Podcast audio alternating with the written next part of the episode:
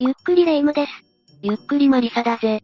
静かな湖畔の森の陰から、もう起きちゃいかがと格好がなく、格好格好格好格好格好あ、いいところでマリサに盗まれた。悪いな、ついつい盗んでしまったぜ。レ夢ム、静かな湖畔に行きたいのか？あは、バレた？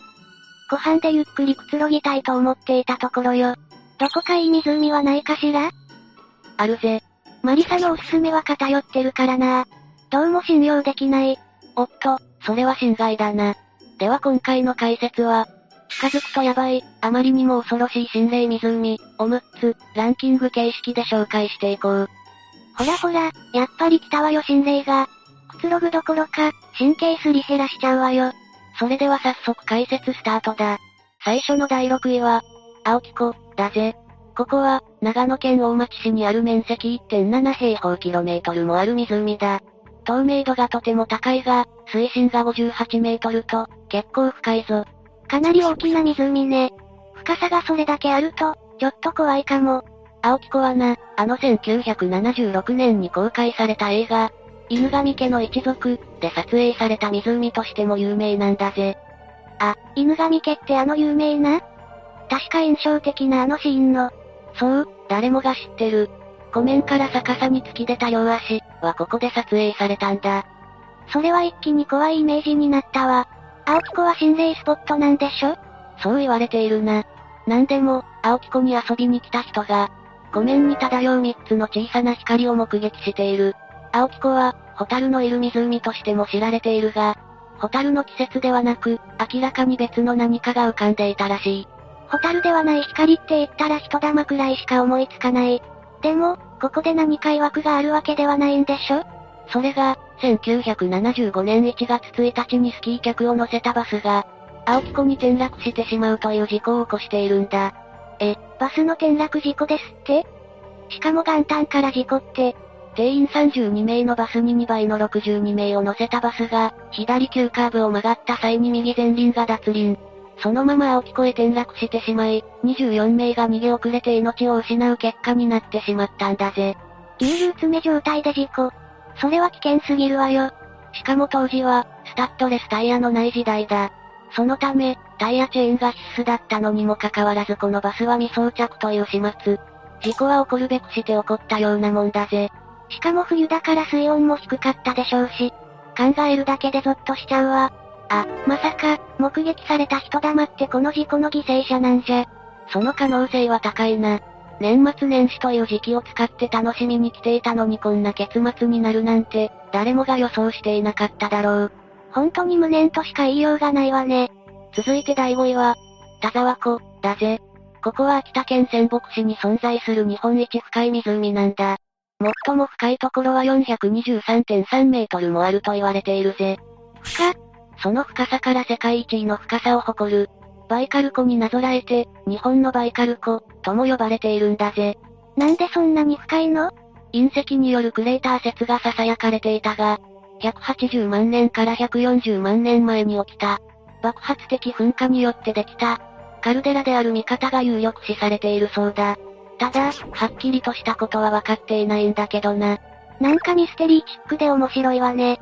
田沢湖にはまだミステリーが存在する。それが、タツコ像の存在だぜ。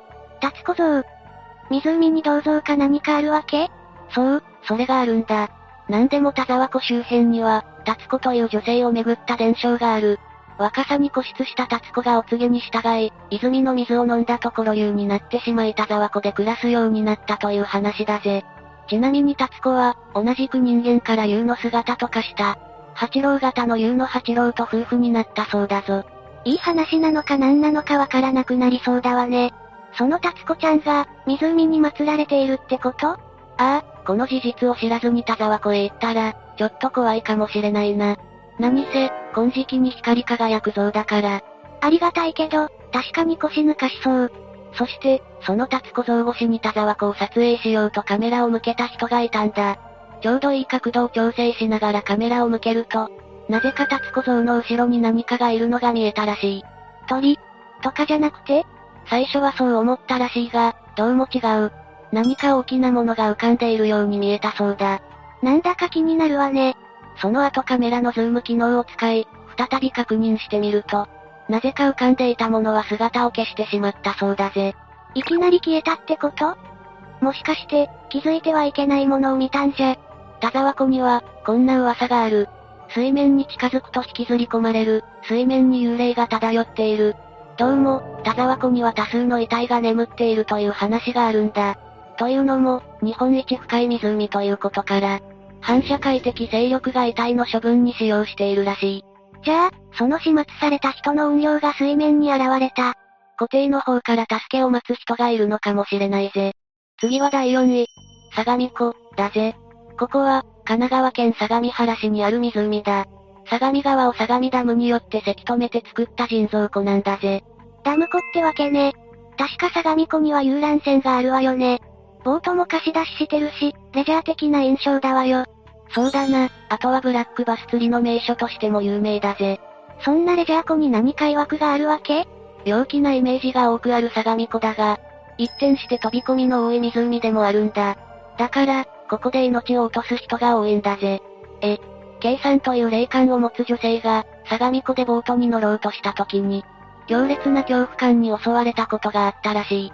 結局、鳥肌が止まらなくなりすぐに離れたと言っているぜ。そこまで悪い気がはびこっていたってこと？身を投げた怨念が漂っているのかしら？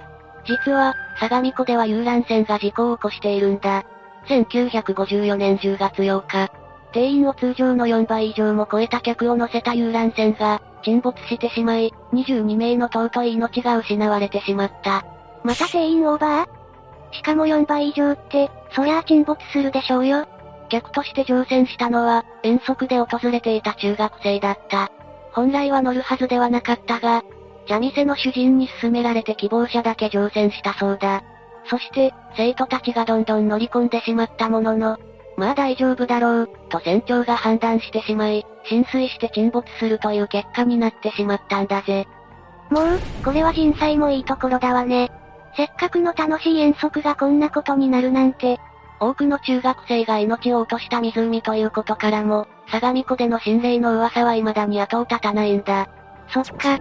22人もこの湖に飲まれてしまったって考えると、お化けになって現れてもおかしくない状況だわね。あと、これは噂なんだが、相模ダム建設の前には、小さな村があったそうなんだ。だが、ダムを作るために沈められてしまった。その村は土葬が基本だったということで、もしかしたら多数の遺体が固定に眠っているのでは、と、そんな話もあるんだぜ。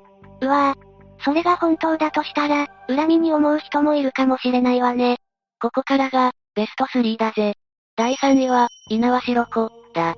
ここは、福島県会津若松市にある日本で4番目に広い湖になる、日本百名山の、あだたら山、や、磐梯山、が一望でき、美しい景色が拝める観光地でもあるぜ。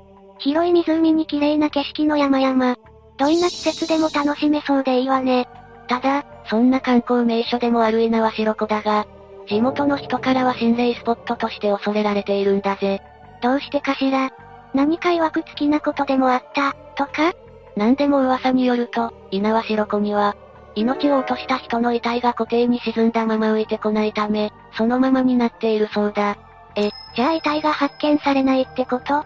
湖の底が砂時計を広げたような形になっているせいでそこに体が引っかかり浮いてこないという話だぜ。嘘か本当かはわからないけどな。砂時計ってことは、あり地獄みたいな状態ってことかしら？毎年、観光で来た客の何名かが事故によって命を落としてしまうらしく、行方不明者まで出るせいでそんな噂が立ったのかもしれないな。深いところに入ったら足を取られちゃう的な？どうも水深が90メートルもあるという噂から、沈んだものが出てこない、という話になっているそうだぜ。あとは、よく自ら飛び込んでそのまま帰らぬ人となるパターンが多いらしい。え、自らここで命を絶つの？地元で育った人によれば、身近な人が自らあの世へ行く道を選択する人がなぜか多く、小さな集落なのにそういう最後を遂げる人が多かったんだ。まるで、吸い寄せられてしまうかのようだわね。幽霊の噂はいろいろあるそうだが、湖面から何者かの手が這い出てくるみたいだぜ。それは悲しい最後を遂げた人が道連れにしようとしているんじゃないでしょうね。そのまま固定へ引きずり込んでいくという話もあるからな。もしかしたら、自ら飛び込んだのではなく連れて行かれた人もいたのかもしれないぞ。どんどん吸い寄せられていく湖。一人で訪れたら危険かもね。続いて紹介する第2位は、中禅寺湖、だぜ。ここは、栃木県日光市日光国立公園の中にある湖だ。約2万年前に、南大山の噴火によってできたそうで、日本一標高が高い場所にある湖として有名だぜ。さらに栃木県では最大の湖で、一周約 25km もあるため徒歩だと9時間を要すると言われている。一周歩くのに9時間ですって？それは気が遠くなりそう。さてさて、そんな広い湖である中禅寺湖は、自ら飛び込む人が後を絶たない、恐ろしい心霊スポットとしても知られているぞ。みんな、どうして湖を最後の舞台にするのかしら？なんでも、冒頭恋で湖の沖へ出ると、最後の瞬間を意識するものが多いんだそうだ。なんというか、迷っていた心にけりをつけるような。確かに広い湖畔を見ていると吸い込まれそうな感覚になる気持ちはわからなくもないけど。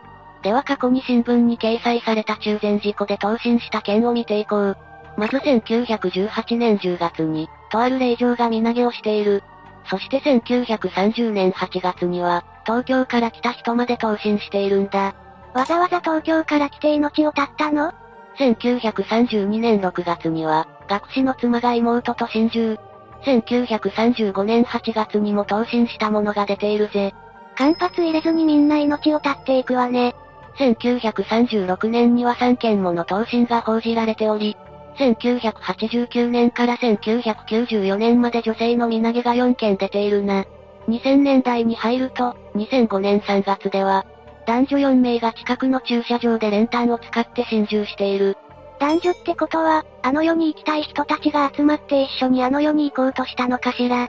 2017年9月には、女性の遺体が発見され、2019年12月には再び、男女3名が近くの駐車場で練炭を使用しているぜ。真珠がやたら多い印象だけど、もう、身投げの名所になっているのは理解できたわ。ただ、これはほんの一握りの情報だ。それ以上にもっと命を落としている人が多いと見られているぜ。もうお腹いっぱいだわよ。ここまで人がたくさん果てた場所なら心霊現象も多いんでしょうね。そうだな。湖面に浮かぶ人玉や歩く霊の目撃があるみたいだぜ。さらに2件の心中事件が起きた駐車場でも幽霊がいるという噂があるな。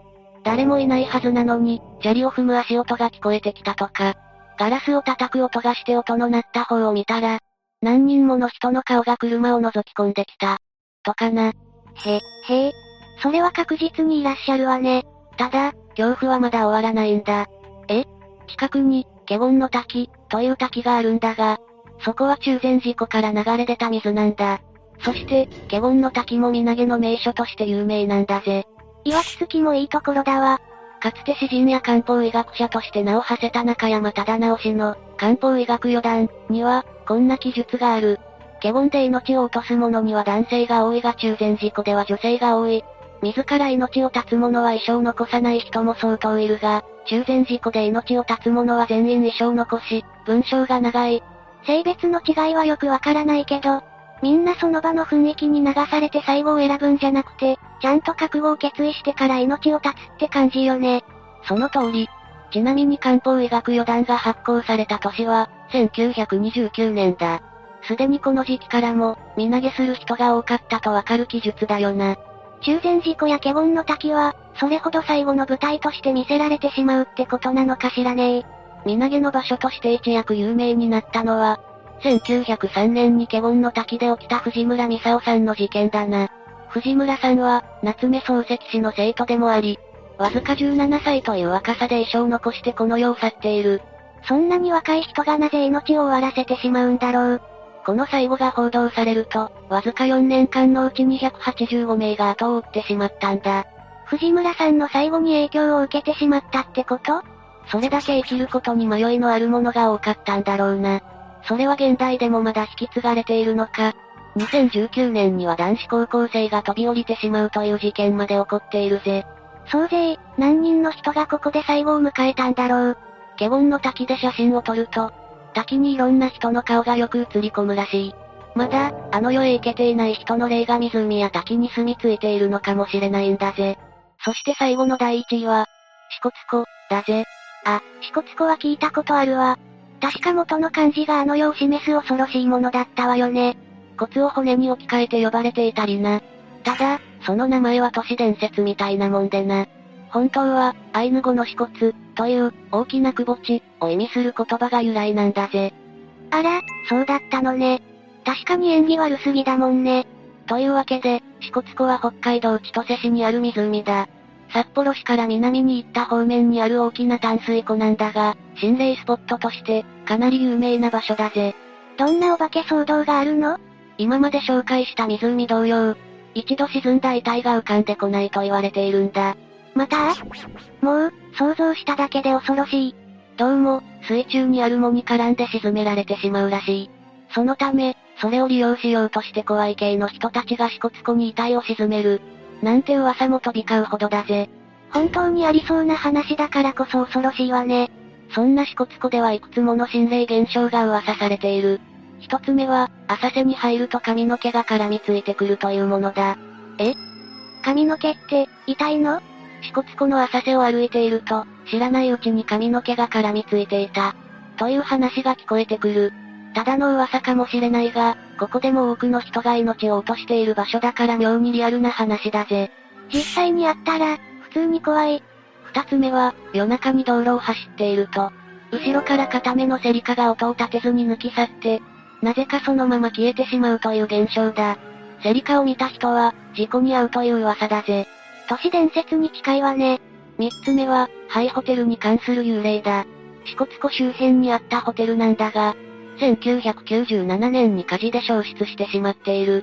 だがホテルがまだあった頃に肝試しをした人によると、誰かにドアノブをガチャガチャされるという目にあった人がいるんだ。え、それはお化けの仕業ってこと？その時は無事に逃げたそうなんだが、帰宅後、自宅のドアノブまでガチャガチャされたそうだぜ。うわぁ、完璧連れて帰ってきているじゃない。その後はしっかりお払いを受けたが成仏するまでに時間がかかったという話だな。怨念がすごそう。ホテルがなくなったとしても、まだ浮遊霊がたくさんいそうだわね。肝試し目的で湖に行くことは絶対にやめた方がいいな。その気がなくても、最後はあの世を選ぶことになるかもしれないんだぜ。さて、解説は以上だぜ。気持ちが不安定な時に、絶対に湖に行ってはいけない。今回の解説で学んだわ。そうだな、私も同感だぜ。もし行くにしても一人ではなく、誰かと一緒に行くことをお勧めするぜ。マリサ、私の気持ちが変わらないようにそばで見守っていてね。嫌なこと言うなよ。というわけで、今回はここまでだ。みんなは今回の動画を見てどう思ったかな？いつものように感想をコメントしてくれると励みになるぜ。次回の動画も見てほしいわね。最後までご視聴ありがとうございました。